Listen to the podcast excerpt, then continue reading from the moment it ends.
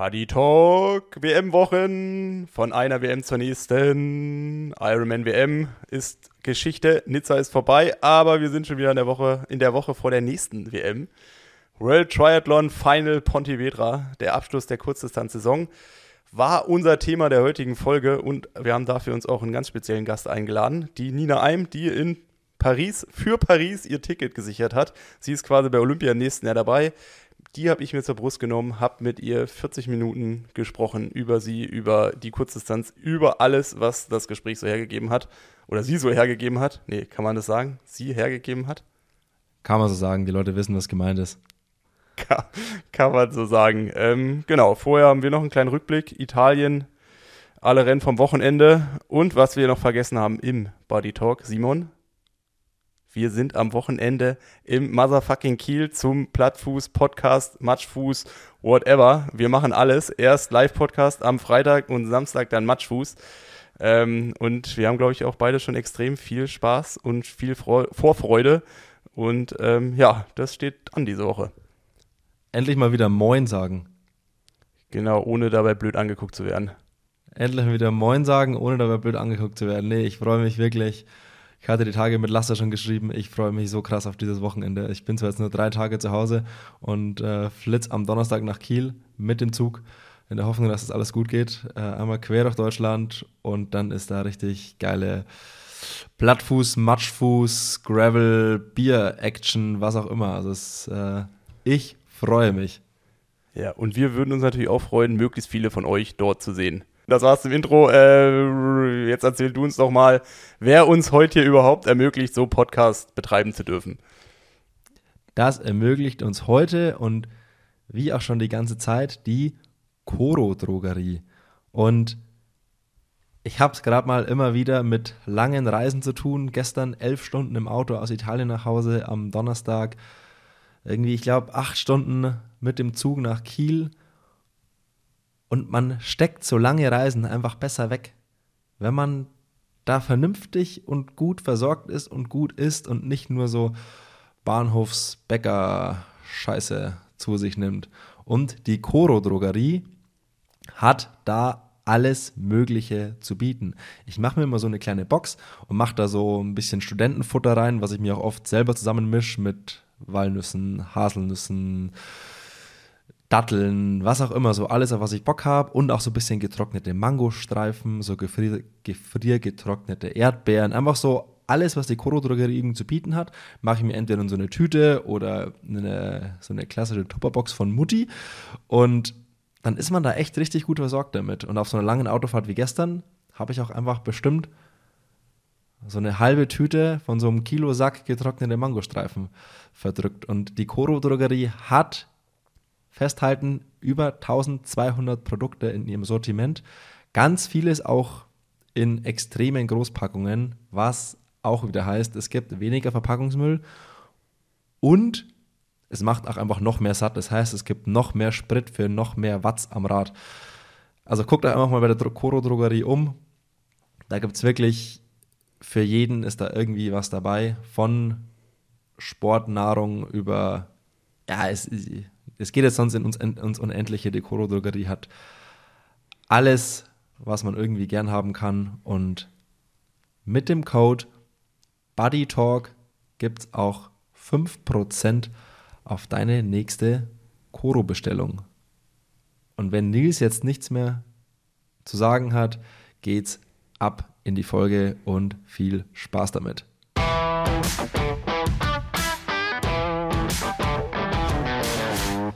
Nilsi Boy, hast du dich vom Post-Nizza Blues erholt? Ja, ähm, erholt. Äh, ja, ich glaube, das Stressigste war dann irgendwie so die Rückreise oder dann so vier, fünf Tage Reisen. Steckt dann ja doch in den Knochen drin. Gerade so in meinem Alter. Äh, ja, schon, wobei ich eigentlich nach wie vor eigentlich, ich meine, es war halt alles schön und gut. Aber äh, so, ab Dienstag war ich halt auch wieder in meinem, in meinem persönlichen Problem gefangen, ne? Also habe ich dann bedingt, äh, bedingt noch mit den Rennen so auseinandergesetzt. Keine Ahnung, es hat auch nicht so einen Nachgehalt. Es war jetzt ja auch nichts irgendwas, wo man sich nochmal im Nachgang Gedanken gemacht hat. oder hätte können. Ich, wollt, ich, ich wollte dich jetzt auch direkt fragen,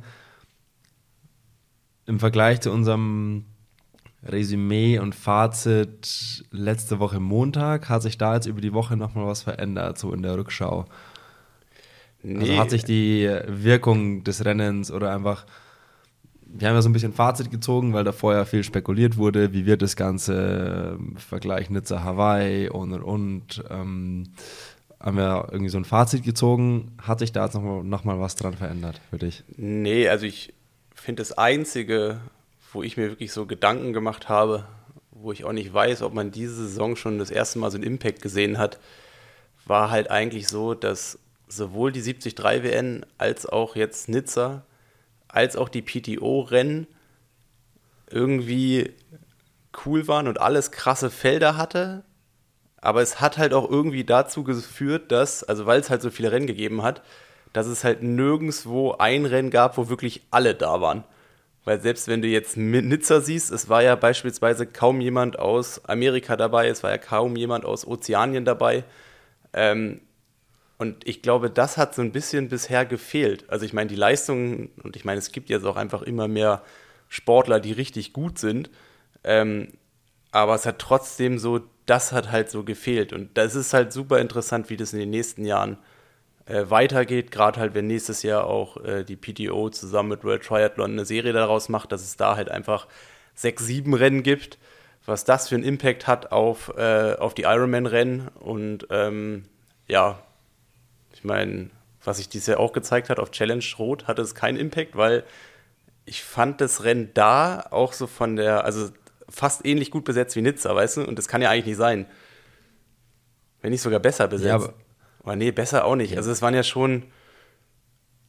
Also es war, Nizza ja, war schon besser erleben, besetzt wie Rot, aber vielleicht, aber vielleicht erleben wir das ja wirklich, dass es mal angenommen, es sollte sich wirklich jetzt auf längere Zeit so einbürgern, dass das immer zweijährig mit Hawaii ist, wo ich noch irgendwie skeptisch bin, weil wer weiß, was sich da wieder tut und irgendwie gibt ja hier und da alle möglichen Gerüchte und, und, und keine Ahnung. Also man weiß ja nicht, ob es wirklich so dann auch nach 2026, bis dahin ist das ja, glaube ich, fix, auch so weitergeht in einem zweijährigen Rhythmus mit Austragungsstätte XY und Hawaii im Wechsel und Männer und Frauen im Wechsel und whatever.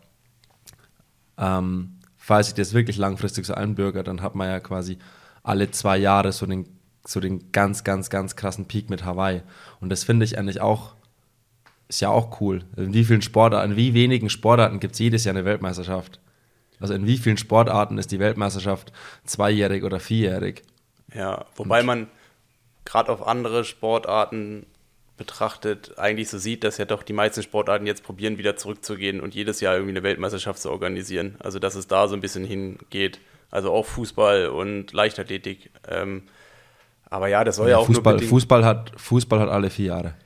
Ja, aber dann alle zwei Jahre EM und dann probiert man doch hier mit äh, Nations League und äh, Vereinsweltmeister und weiß ich was alles, verschiedenste Sachen noch auf einem ähnlichen Niveau künstlich ähm, ja, aufzublasen. Nee, aber, aber ja, also da tue ich mir aber trotzdem so ein bisschen schwer, das auch schon so zu sehen, dass auch Hawaii alle zwei Jahre wieder das Hawaii wird, wie es mal gewesen ist, sondern wenn es halt wirklich diese Serie gibt mit sieben, acht Rennen von der PTO mit World Triathlon, ähm, boah, wird total schwierig, ob dann, ob dann die Athleten dann auch nochmal, weißt du, ob dann das nochmal so als Highlight genommen wird oder ob man einfach sagt, okay, es gibt jetzt hier diese sieben Rennen, ich kann nicht diese Serie machen und noch Hawaii machen und dass sich dann halt auch immer mehr Leute dann halt auch dagegen entscheiden. Ja, vor allem vielleicht im Nicht-Hawaii-Jahr, dass sich die dann gegen die WM entscheiden und für äh, eine große PTO-Tour. Ja. Äh, wir, werden, wir, werden, wir werden sehen. Samstag oder Sonntag, Kurzdistanz Grand Final Pontevedra. Ich habe Fragen, Nils. Äh, es wird als großes Finale betitelt. Was ist daran nochmal anders? Also, welche andere Rolle spielt das Grand Final, außer dass da am Ende des Tages dann der Weltmeister und die Weltmeisterin gekürt wird? Welche andere Rolle hat dieses Rennen im Vergleich zu allen anderen Serienstopps? Hui, jetzt machst du aber ein Fass auf. also erstmal Männer Samstagabend, Frauen Sonntagabend. Ich glaube irgendwie 18, 19 Uhr, irgendwie sowas. Ähm, äh, dieses Jahr Distanz? ist es. Wie bitte? Distanz? Olympische Distanz. Olympisch. Äh, dieses Jahr ist es speziell, weil es neben dem Quali-Rennen in Paris, also was ja das Olympia-Test-Event war, ähm, nach wie vor die meisten Verbände jetzt ähm, das Finale auch dazu nutzen, ihre, ihre äh, Athleten auszuwählen. Also es ist wieder ein ganz normales Qualifikationsrennen. In Deutschland muss man beispielsweise wieder Top 8 machen, um sich für Olympia zu qualifizieren. Also das hat natürlich noch eine komplett andere Wertigkeit. Ich meine, durch das Test-Event gab es diese Wertigkeit schon mal in diesem Jahr. Ähm, aber es, ja, es ist dann halt nur noch mal on top von normalen Rennen. Dazu ist es das Rennen, äh, wo es die meisten Punkte gibt. Also sprich, es kann sich in dem Ranking noch einiges äh, verschieben. Also beispielsweise letztes Jahr war ja das beste Beispiel.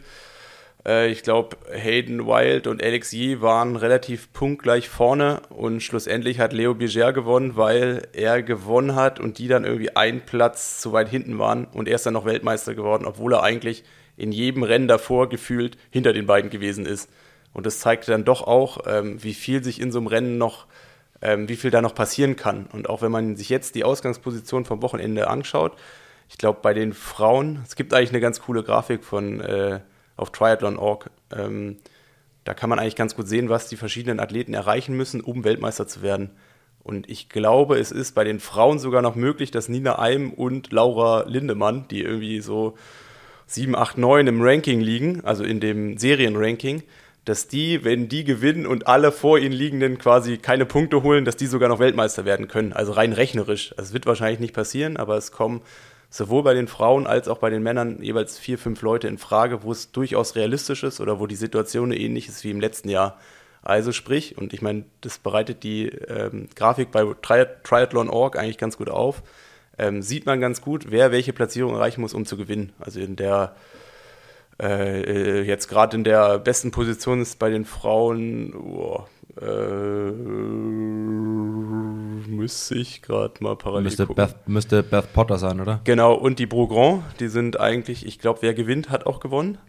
Und dahinter ist die Lombardi und die Spivey.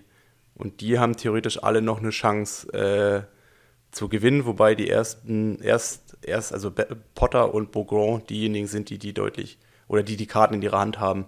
Und bei, bei, den, bei den Männern ist es ähnlich. Es ist vorne wieder Yi und, äh, und Hayden Wild. Also wer da gewinnt, der gewinnt auch. Und dahinter ist noch der Vasco Vilasa, der, oh, ja, ich, der hat noch relativ gute Chancen. Ich glaube, wenn er gewinnt, müssen die anderen irgendwie so Dritter, Vierter werden oder mindestens Dritter, Vierter werden.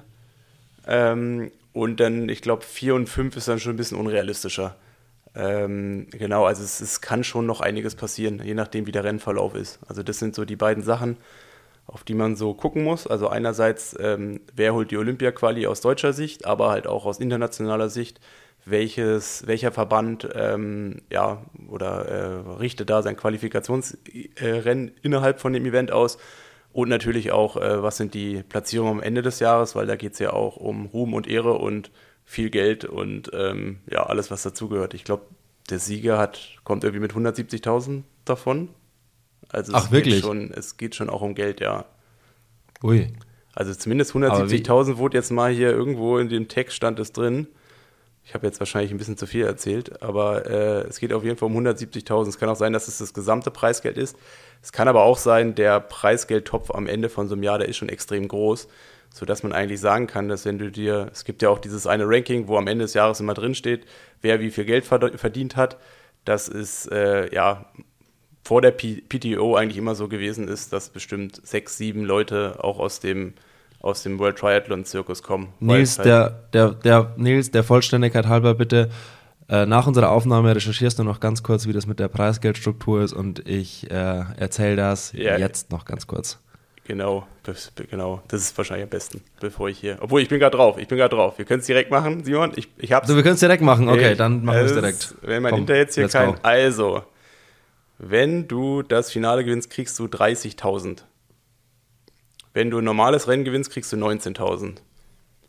Ähm, und äh, auch mal relativ interessant, im Finale wird bis zum 40. Platz runter Preisgeld bezahlt. Also der 40. kriegt noch 1000 Euro und im normalen Rennen der 30. Und dazu gibt es jetzt im, ähm, in dem, ähm, also für das, für das Gesamtranking, derjenige, der über das Ranking Weltmeister wird, der kriegt 70.000. Also sprich, wenn du jetzt gewinnst und die Serie gewinnst, sind es 100.000. Und 170.000 sind wahrscheinlich der Preisgeldtopf nur für die, äh, nur für die Gesamt, für das gesamte Ranking. Hast du, hast du auch aufgelistet, was so zweiter, dritter, vierter, fünfter Platz noch bekommt? Äh, ja, also im Gesamtranking 70, 40. Nee, erstmal, erstmal, erstmal, erstmal fürs Finale. Wenn du, wenn du das Grand Final in Ponte, Pontevedra gewinnst, was gibt es da dann für 1, 2, 3, 4, 5? 30, 20, 15, 12, ja, knapp 10, 8, 6,4. Okay. Und für die, für die Serie die Top 5? 70, 40, 26, 20, 15. Und wie geht es in der Kurzdistanz nach dem äh, Finale weiter? Geht dann da so alles und jeder in die Offseason? Oder viele müssen ja, glaube ich, noch irgendwie dann irgendwo Punkte sammeln an allen möglichen Orten der Welt, um irgendwie im Ranking weiterzukommen. Ähm, wie geht die Saison da weiter? Ja, habe ich eigentlich ein ganz prominentes Beispiel. Der will natürlich uns jetzt auch noch kurz erzählen, was, äh, was er sich am Wochenende in Pontevedra vorgenommen hat. Von daher, Lasse, ähm, erzähl doch mal, ähm, wie du das Wochenende siehst und ich erzähle danach mal, wie es für dich dann auch weitergeht. Oder wie ich denke, wie es für dich danach weitergeht. Ja, hallo in die Runde. Vielen Dank der Nachfrage. Ähm, ja, bei mir steigt so langsam die Spannung. Es sind jetzt noch wenige Tage bis zum WTS-Rennen in Pontevedra in Spanien.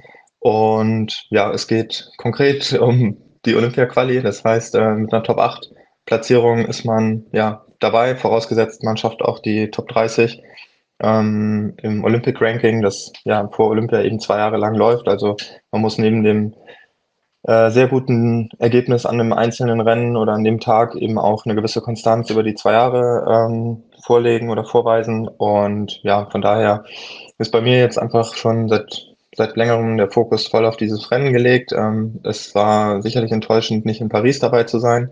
Ähm, aber ja, ich hatte jetzt noch mal ein paar gute Wochen, ähm, gutes Training und versuche da jetzt mit ein bisschen, ja, mit dem frischen Wind und dem Auftrieb ja, positiv an die Sache ranzugehen. Es ist für mich schon irgendwie sehr, sehr cool, in das Rennen zu gehen und zu wissen, dass ich ja gesund und fit bin und ja, mich auch einfach gut fühle und jetzt die mal die Chance habe, ja, bei sowas etwas dabei zu sein. Ähm, und ja, ich will natürlich all in gehen, ähm, hoffe da wirklich auf meinen meinen besten Tag und dass ich einfach abrufen kann, was geht und dann, dann muss man halt schauen, wofür es reicht. Aber ähm, ja, wenn ich so zurückdenke, ich hatte bisher noch nie die Möglichkeit, ähm, bei einem Rennen zu starten, bei dem es einfach auch wirklich um, um ein Ticket ging. Und ja, wie gesagt, Paris habe ich leider verpasst. In den Vor Vorjahren ähm, hatte ich nie die Möglichkeit, bei der Olympiavergabe ein Wörtchen mitzureden. Von daher ähm, echt eigentlich richtig cool und dementsprechend äh, versuche ich das auch so zu sehen. Und ja, dann wird es, glaube ich, einfach sehr, sehr spannend. Ich denke, Pontevedra ist ein interessanter Kurs. Es ist ähm, ein bisschen profiliertes Rennen. Ähm, alle sind dort, haben auch, ähm, ja, auch andere Nationen haben dort ihre Olympia-Quali, auch viele mit, mit Top-8-Ergebnis. Und ähm, grundsätzlich hat dieses ähm, Finale immer so einen speziellen Charakter, weil einfach ja in dem Rennen auch nochmal der Weltmeister ermittelt wird, ähm, weil es mehr Punkte gibt als in den anderen WTS-Rennen und einfach ja alle topfit da an den Start kommen. Deswegen ja sehr, sehr aufregend, sehr cool und ähm, ja, ich hoffe, wie gesagt, auf meinen besten Tag und freue mich jetzt aber auch, dass es äh, langsam losgeht. Danke für eure Unterstützung und ähm, ja, macht's gut, bis bald. Schöne Grüße. Das war Lasse Priester und Nils, jetzt darfst du wieder. Genau, also äh, wie gesagt, äh, mit Lasse trainiere ich ja auch und danach, ähm, von daher weiß ich das ein bisschen, was bei ihm noch ansteht. Ähm, es ist jetzt so, dass die Serie zwar beendet ist, aber es finden noch jede Menge Weltcuprennen statt. Ähm, also bei ihm ist es zum Beispiel so, dass er jetzt äh, Pontevedra macht, dann eine Woche später Rom, dann fliegt er nach China und dann nach Südkorea. Sprich, er macht jetzt vier Wochenenden nacheinander noch Rennen, um quasi auch im Ranking nach vorne zu kommen, aber halt auch um ja, Rennen zu machen. Und so machen das wahrscheinlich viele, weil jetzt gerade so aus deutscher Brille ist es ja so, dass äh, so ein Serienrennen fünf Leute immer, oder an so einem Serienrennen können fünf Leute teilnehmen. Und wenn er natürlich jetzt Rennen macht, macht ein anderer keine Rennen, also muss der auch irgendwie Rennen machen, damit der Lasse die nicht überholt. Weißt du, wie ich meine? Ja, ja, es ist ja einfach ein, quasi ein ständiges Wettrennen. Und wenn, wenn die anderen viele Rennen machen, muss man ja auch quasi dann viele Rennen machen. Man ist irgendwie gezwungen dazu, sich in dieses Hamsterrad mit reinzubegeben, egal wie Form, Situation Kontostand, was auch immer ist, weil der ganze Bums muss ja auch bezahlt werden. So vier Wochen einmal um die Welt kostet ja auch erstmal eine Stange Geld. Die wird das ja erstmal nicht vom Verband, Verband bezahlt, vermute ich mal, oder? Äh, boah, da kenne ich mich gerade zu wenig aus. Es ist aber eigentlich so, dass die Serienrennen alle übernommen werden und alles, was du auf eigene Kappe machst, ähm, ich glaube, da hast du mittlerweile ein Budget vom Verband, aber ähm, ja, so ein Trip, äh, da bist du auch ganz gern dein eigener Sponsor für. Ja. So, Haben wir noch was, Nils? Ja, hast du noch was? Äh, du warst ja am Wochenende, weil du bist ja direkt weiter aus Nizza nach Italia. Ja, und bevor du vielleicht was zu dem Rennen erzählst, äh, äh, befrag, befrag, befrag mich doch einfach dazu. Ja, oder was heißt befragen? Also ich habe das natürlich auch im Ticker mir angeguckt, weil ich natürlich auch daran ein persönliches Interesse hatte, wie oder ein persönliches Interesse hatte zu verfolgen, wie Maurice und halt auch äh, Flo äh, sich also, so, so das Rennen bestreiten. Und das erste. An die drei, an der, äh, du, Ach, darfst Andi 13 nicht vergessen. Ja, und Andi natürlich noch. Ähm, aber als ich mir so das Rennen angeguckt habe, ich meine, die Situation war ja so, die sind noch zu 5, 6 ähm, äh, aus dem Wasser gekommen oder waren zu 5, 6 vorne, so die ersten 50, 60 Kilometer. Und dann gab es diese Situation, die gefühlt bei jedem Rennen in Italien so ist, dass es alles zusammenrollt und eine Gruppe vorne ist, die 25 Mann ist und wo man dann direkt auch immer ein schlechtes Gefühl bekommt, weil man denkt, hoi, hoi, hoi, wie kann das eigentlich passieren, dass vorne so Radgranaten wie Flo und Maurice ähm, einen Vorsprung von zweieinhalb Minuten über 60 Kilometer nicht retten können und teilweise Leute vier, fünf Minuten schneller fahren und es dann auf einmal eine 25-Mann-Gruppe gibt nach 60 Kilometern, obwohl sich das eigentlich schon mal so extrem in die Länge gezogen hat. Und da hat man immer irgendwie, das hat immer einen Geschmack. Es hat auch geschmeckt, ja. In meinem Fall hat es nicht geschmeckt. Ja, also kann ich mir, also in äh, meinem Fall hat sich das, hat sich das, hat es auch nicht gut geschmeckt, aber. Ja, komm, ich, äh, ich erzähl mal, wie es war.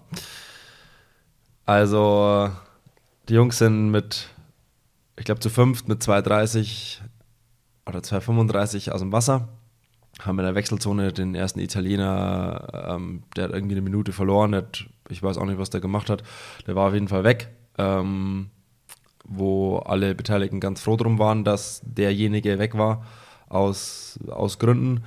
Und dann war ich eigentlich echt, ich war zusammen mit Nico Mann unterwegs, wir haben uns zusammengetan, ähm, ich habe so ein bisschen einen Plan ausgearbeitet, wo wir, an welche Stellen wir fahren. Ähm, dann haben wir da die Splits angegeben nach dem Radaufstieg und sind dann los zum Wendepunkt, der auf der Autobahn war. Also es gab so ein langes Autobahnstück, Out and Back, ähm, dass sie zweimal gefahren sind und den Wendepunkt sind wir gefahren. Und an dem Wendepunkt war es auf einmal nur noch eine Minute 30. Und ich habe dann auch gesehen, warum. Weil, ja, wie soll ich das jetzt sagen, ne? Ähm, ich tue mich immer schwer, also ich will da ja immer nicht so, ich saß nie in so einem Rennen und ich habe äh, nie irgendwie einen Triathlon gemacht, ähm, deswegen, also ich, ich, kann da nicht so, ich kann das nicht so stark mitreden, aber rein von meiner Außenbetrachtung haben viele Leute kein Interesse an Regelwerk und fairem Sport, sondern da geht es rein ums ja, da geht es rein um den eigenen Vorteil und um nichts anderes und Regeln spielen. Man hat kein Interesse daran, ähm, sich irgendwie an dem Regelwerk zu orientieren. Und ich habe dann lustigerweise an der Autobahn ein Video gemacht, stand so am Straßenrand mit dem Handy, habe die zweite Gruppe gefilmt. Und was auffällig war, mich haben sehr viele Leute entdeckt, also dass, dass ich filme und da haben sehr viele Leute auch gleich mal direkt die Beine hängen gelassen oder sind so ein bisschen kurz in Oberlenker schon weit, weit vorher ähm, das sieht man auf dem Video leider nicht. Äh, man sieht so ein bisschen, wie zwei Leute die Beine hängen lassen. Ähm, ja, kann man sagen, weiß man, wenn man nach Italien geht und da ein Rennen macht. Ähm, weiß man auch.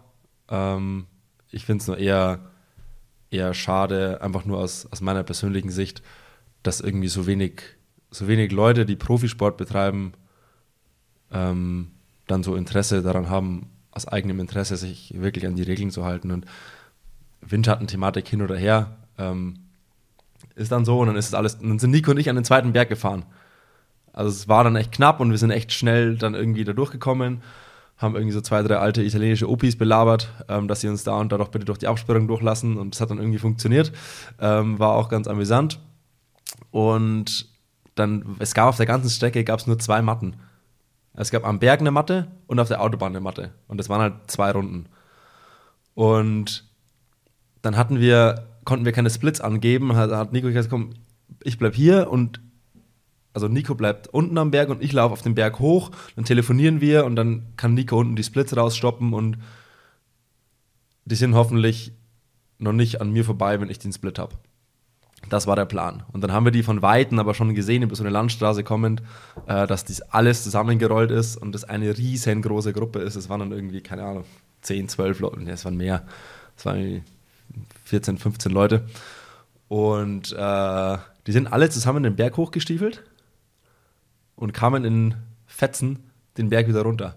Und der Berg waren irgendwie zwei Kilometer oder drei Kilometer. Das war irgendwie ganz komisch. Da waren an allen Ecken und Enden dann irgendwie so kurze Lücken. Ähm, und was an diesem Berg passiert ist, was ich auch selbst mit eigenen Augen gesehen habe, also da war ich, da war ich irgendwie auch völlig ratlos, wie da Leute an allen Ecken und Enden nebeneinander gefahren sind und überholt haben und nicht überholt haben und links und rechts und also, äh, war so ein bisschen rechtsfreie Zone auch, ne? Und es gab halt auch wieder keine Kampfrichter. Und so war das dann ein ziemliches Durcheinander, ein ziemliches Chaos. Ähm, und das ging dann den Berg runter. Ja, und dann ging es da irgendwie dahin und es ist so ein bisschen auseinandergeflogen. Ja, also ich sage jetzt mal am Berg, gerade wenn so viele da reinfahren durch diesen Ziehharmonika-Effekt, je nachdem wie steil das ist, das ist halt, es sieht halt immer viel chaotischer aus, wie es dann eigentlich ist. Ähm, ich glaube, das ist dann ja auch gar nicht so das Hauptproblem das Hauptproblem ist halt, glaube ich, einfach davor entstanden, dass so wie, also ich meine, die sind ja vorne voraussichtlich ja gefahren, also vom Gefühl her. Und zweieinhalb Minuten zuzufahren, und es war jetzt ja niemand, das heißt, es war ja kein Cameron Worth, der da von hinten gedrückt hat. Also es waren sicherlich ein, zwei dabei, die auch Radfahren, aber vorne gut Radfahren können, aber vorne waren ja auch zwei, drei, die ganz gut Radfahren können. Also eigentlich hätte es so ein bisschen länger dauern müssen, bis die halt rankommen. Ja, ich war ganz erschrocken. Also es war, halt, es war vor allem auffällig, zum Beispiel, so, also da wo ich die Gruppe gesehen habe und auch wo die Gruppe auf die Gruppe von Flo aufgerollt ist, also die Spitzengruppe, war beide Male Mark Eckeling vorne. Und es war halt auffällig, dass so zwei, drei Leute in der Gruppe sind wirklich extrem fair gefahren. Hast auch richtig ja. gesehen, oh, hier wird einfach eine richtig große Lücke gelassen. Fabi Günther zum Beispiel. Also ist auch nur eine Momentaufnahme, aber da an dem Punkt, wo ich war, vor Fabi war eine riesengroße Lücke und hinter Fabi waren es halt so, weiß ich nicht, was waren das, sieben, fünf Meter, so. Also es war halt teilweise ganz extrem, so. Und das war halt, da war es halt richtig auffällig, dass du gesehen hast, okay, zwei, drei Leute gucken wirklich und der Rest ist ja. in der Mix. Ja, ja, ist, äh, ich meine, wie gesagt, ich habe. Aber wie gesagt, äh, wie weißt du, ich tue mich da total schwer, da als irgendwie, also, das ist einfach nur meine Beobachtung, ich weiß es nicht, wie es ist, ja. in so einer Gruppe zu sein. Ja, also, also ich habe keine Ahnung, wie schwer das auch ist, da irgendwie. Also, äh, also ich, mir fällt es ja auch schwer, dann mit dem Finger auf irgendwelche Leute zu zeigen und ich will das ja auch gar nicht. Aber ich meine, ich war ja letztes Jahr beispielsweise auch in Jesolo, das war hier 73 Italien. Ähm, und irgendwie da passieren Sachen, die man sich, also die sich nicht erklären lassen, also unter normalen Rennverläufen. Und ich weiß auch nicht, wieso das so in äh, woanders oder gerade so, ja, es ist jetzt auch, äh, ja, oder gerade so in Italien halt, warum es da halt irgendwie anders funktioniert und warum es genau da halt immer so zu so Rennverläufen kommt. Oder halt auch vorne, dass sich manchmal vorne irgendwie ganz komisch was absetzt mit in irgendwie einer Größenordnung. Also keine Ahnung, ähm, warum das so ist. Ich meine, klar, dass da Windschatten, Motorräder, wie auch immer, so diese ganzen typischen Probleme natürlich auch wieder eine Rolle spielen, ähm, ist natürlich auch klar. Es ist natürlich irgendwie bezeichnend, ähm, nach 60, 70 Kilometern, obwohl das Feld sich mal so in die Länge gezogen hat. Ja, eigentlich, weiß ich nicht, wenn die da so Gas geben, dass sie zweieinhalb Minuten zufahren, dann dürfte hinten, könnten nicht so viele mitfahren. Und das ist halt das, was halt irgendwie, ja, was halt irgendwie zu schlechter Laune immer führt, wo man auch mal denkt, so, ha, kriegt man das nicht irgendwie anders in den Griff oder besser in den Griff? Ähm, gibt ja auch Möglichkeiten, die werden ja irgendwie von Ironman nicht so ganz so gern gesehen wie irgendwie das Race Ranger System. Ähm, aber es ist dann halt doch auch traurig, äh, irgendwie weiß ich, für einen Flo oder Maurice, die da so viel Energie reinstecken und dann passiert halt irgendwie was und ja, und irgendwie ist man dann derjenige, der das in so einem Rennen dann irgendwie dann zuschauen muss und dann halt das so nehmen muss, wie es halt kommt und das ist halt irgendwie auch frustrierend. Oder ich meine, man sieht es ja auch am Andi Dreiz. Also der ist halt nicht in diesem Pack drin, der fährt gefühlt eine Minute dahinter. Und der schafft es halt nicht, eine Minute nach vorne gut zu machen. Und wenn du, wenn ich jetzt. Der, der, der hat richtig krass verloren am Rad. Also ja, oder der hat sogar richtig verloren. Und wenn du, wenn ich jetzt sehe, was Andi Dreiz in, in Rot gemacht hat, ähm, da kann ich mir schwer vorstellen, dass da, äh, also ich meine, der hat da irgendwelche Ochsen hat er stehen lassen. Also der ist hier im, äh, weiß ich nicht, in Backegaard, in, in, in äh, hier Skipper, wie sie alle heißen, die, die in meiner Gruppe gewesen sind, den ist er einfach weggefahren. Und ähm, jetzt hat er halt Probleme, in eine Gruppe zu kommen von 20 Leuten, die da alle nicht dabei waren. Und das finde ich halt irgendwie, ist dann irgendwie immer ein bisschen komisch. Ja, aber once again, eine, eine endlose Thematik, äh, eine endlose Diskussion, wo wir uns jetzt auch irgendwie vier Stunden lang im Kreis drehen würden. Auf jeden Fall, äh, es also, kam dann alles so ein bisschen in, in, in Stücken in die Wechselzone, aber die Spitze relativ nah zusammen. Ähm, ja, und dann ging es auf die Laufstrecke, die das komplette Gegenteil ist von Nizza. Äh, die ist nur verwinkelt und nur, also die ist schon, also ich fand die irgendwie ganz schön und ganz cool und ganz viele so lange, so ganz lange Alleen ähm, und so ein bisschen verwinkelt und dann durch den Hafen und also irgendwie ganz cool. Ähm, man hatte dadurch aber auch echt gar keinen Überblick, weil es total verwinkelt war und vier Runden waren. Ähm, ja, und dann von der Spitze, ich, hab, ich musste am Abend erst nachgucken, wer gewonnen hat, weil ich natürlich äh, mich nur um Flo gekümmert habe. Aber ja, äh, Andi Dreiz war dann die ganze Zeit so auf, auf Jagd auf Flo. Äh, irgendwann hat er ihn auch, hat er ihn auch äh, bekommen. Er musste überholen, nur gesagt haben, Flo, komm, lauf mit 350er Schnitt. äh, und Flo, Flo hat dann zu mir gesagt, ja, gut, äh, wenn, ich, wenn ich das laufen könnte, gerade, dann wäre ich jetzt gerade nicht hier. dann hätten wir es nie gesehen. Hat er auch wahrscheinlich recht. Ja, weiß ich nicht, aber auf jeden Fall, ähm, ja, dann Marathon irgendwie, ne? Und Strecke war richtig krass voll, aber ich war, glaube ich, völlig in Ordnung, war irgendwie okay. Und ja, habe eigentlich da keinerlei, keinerlei Vorkommnisse, außer dass ich äh, ja, mich um Flo gekümmert habe, Flo supportet habe, immer wieder Bilder gemacht habe und äh, ja, wie das in Italien so ist, so mit, so mit äh, alles so ein bisschen lockerer, ne? Alles ein bisschen entspannter. Kaffee und Gelato. So ungefähr. Nee, aber oh, ich habe eigentlich keinerlei nennenswerte Erzählungen dazu. Ähm, natürlich nicht das, nicht das Ergebnis, was wir uns äh, gewünscht haben.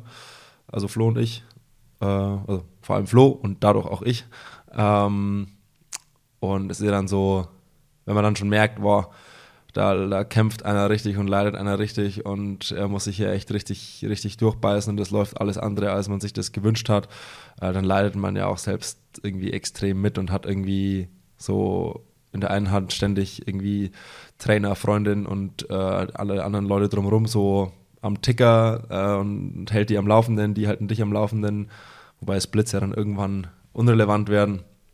Und äh, ja, dann leidet man da auch irgendwie einfach ganz stark mit und äh, versucht trotzdem irgendwie alles, alles zu geben, um irgendwie für den Athleten da zu sein, äh, um irgendwie, irgendwie noch äh, was, was, was Gutes zuzusprechen, ähm, dass der Kopf nicht ganz unten bleibt. Und äh, ja, dann ging es irgendwie ins Ziel an den Strand und that's it. Zwei Aperol abgehakt. Äh, Bier und Burger. Gab's. Der, der, Klassiker. Ja, aber äh, ja, hast du noch Fragen zum Ironman Italien? Ich habe irgendwie dazu. Nee. Ich habe da nicht so viel zu erzählen. Lass uns den schnell vergessen. Ist, äh, äh, ich glaube, es war jetzt leider nicht der Tag, an den wir uns noch lange erinnern werden. Aber es ist schon krass, es ist schon echt krass trotzdem, wenn man da so nah mit dran ist, ähm, wie sehr einen das selbst auch einfach mitnimmt, wenn es einfach nicht läuft. Wenn es einfach, äh, also mich selbst, man gibt ja trotzdem irgendwie an dem Tag dann alles, was irgendwie geht, um, um, um bestmöglichsten Support zu leisten. Ähm, und man leidet dann so richtig mit dem Athleten mit, äh, wenn das einfach gerade nicht so läuft, wie, wie er sich das vorstellt. Und äh, man würde ja dann gerne irgendwie helfen und irgendwas tun, aber man kann einfach, man kann nichts machen. Man ist völlig, man ist dem völlig ausgeliefert. Und äh, leidet einfach irgendwie genauso mit und ich hätte gern so ein, ich hätte gern irgendein Tool, was ich, wo ich irgendwie, wo man helfen kann, so, weißt du? Ja, ich finde es ja auch, also ich meine, du willst dir helfen, aber du willst ja in dem Moment auch nichts falsch machen. Weißt du, du willst ja, also du bist ja dann auch als Sportler irgendwie so, so in deinem, also so in dem Rennen so gefangen, dass ja du so emotional dabei bist, dass wenn so ein falscher Spruch von außen kommst, dass du ja komplett überreagieren kannst. Und du willst ja auch von außen das nicht so provozieren, ne? Also weißt du, du bist ja immer so eine Mischung aus helfen, aber du willst jetzt auch nicht, also dass, dass das falsch, äh, falsch äh, verstanden wird oder sowas. Oh.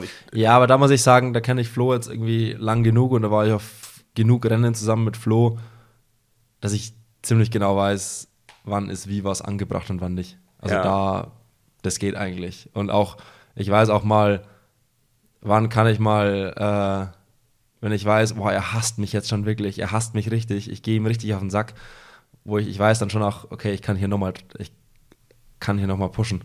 So. Jetzt, jetzt kannst du ihm sagen, making ground, looking strong, die sind alle richtig Ja, im so. Sack. Oben So ohne, mit Nee, Partyhütchen. Ähm, da kriegt man ja über die Zeit ein Gefühl, wie ein Athlet irgendwie tickt. Und da Flo und ich halt irgendwie ja, viel Zeit zusammen verbringen und irgendwie schon jetzt auf einigen, einigen Rennen die letzten zwei Jahre waren, äh, kriegt man so ein Gefühl dafür. Und ähm, ja, Das Gute an That's so it. Tagen, das Gute an so Tagen ist ja, dass man die Erfolge danach nochmal ganz anders wertschätzen kann.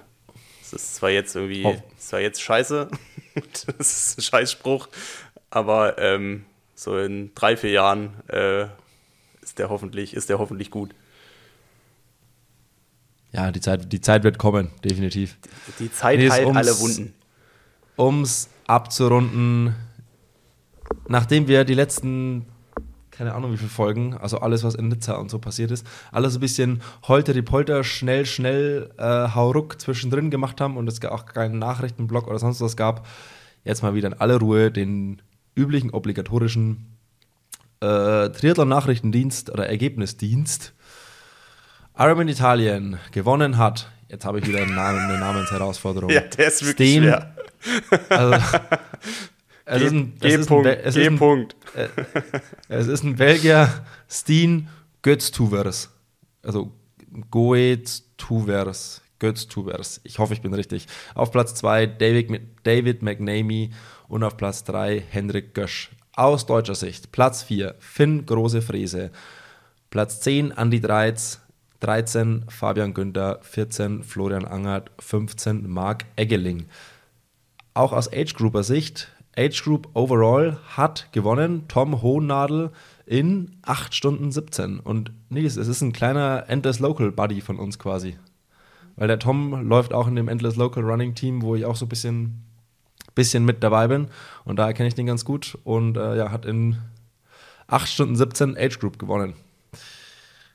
Challenge Samarkand in Usbekistan hat gewonnen Fred Funk. 73 in Knocke heißt Peter Hemerick vor Wilhelm Hirsch und Harry Palmer. Die Deutschen. Auf Platz 10 Jesse Hinrichs, 13 Julian Fritzenschaft, 15 Arne Leis, 18 Magnus Männer und 20 Timo Schaffeld. Schaffeld.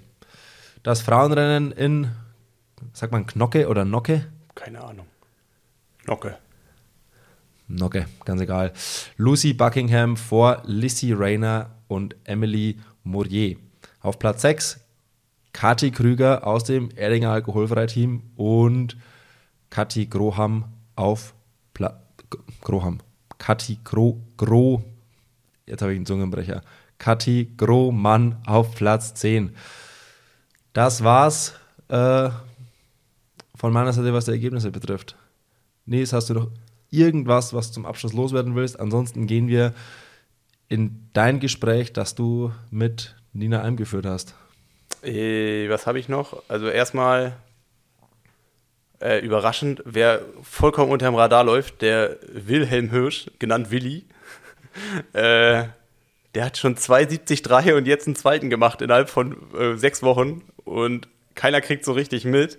Ähm, ich glaube, den müssten wir auf dem Zettel haben. Startet übrigens auch fürs Team Berlin. Äh, es ist so langsam, hätte ich auch nicht gedacht vor einem Jahr, was sich da eigentlich alles so tummelt. Ähm, und was natürlich nicht ganz so erfreulich ist, ich weiß nicht, ob du es mitbekommen hast, Triathlon-Bundesliga, Rainer Jung zieht sich zurück. Oh und ja. Das hat zur Folge, dass sich das komplette Team zurückzieht. Und das zeigt so ein bisschen die Probleme von der Triathlon-Bundesliga.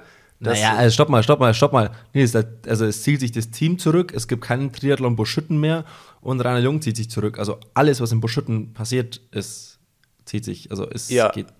Ja, und was ich, und was ich halt damit eigentlich sagen wollte, dass es so krass ist im Triathlon, jetzt auch was in der ganzen Teamstrukturen und wie auch immer ist, dass es immer so personenabhängig ist. Und es zeigt sich jetzt also da, weißt du, so, so, was in der Vergangenheit passiert ist, das zeigt sich jetzt auch wieder, dass so die großen Teams, dass es immer anhand von ein, zwei Persönlichkeiten, dass es halt daran liegt und wenn die halt nicht weitermachen, dass direkt so ein ganzes Team halt irgendwie untergeht. Also so war es ja beispielsweise auch vor 15 Jahren mit, Hans, mit dem Hans-Grohe-Team aus Schramberg, was der Heinz Lieblein gemacht hat oder auch äh, das Essex-Team aus Witten, für das ich ja auch gestartet bin.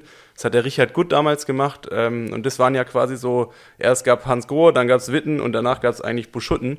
Und jetzt zieht sich halt wieder einer zurück und das hat zur Folge, dass sich ein ganzes Team zurückzieht.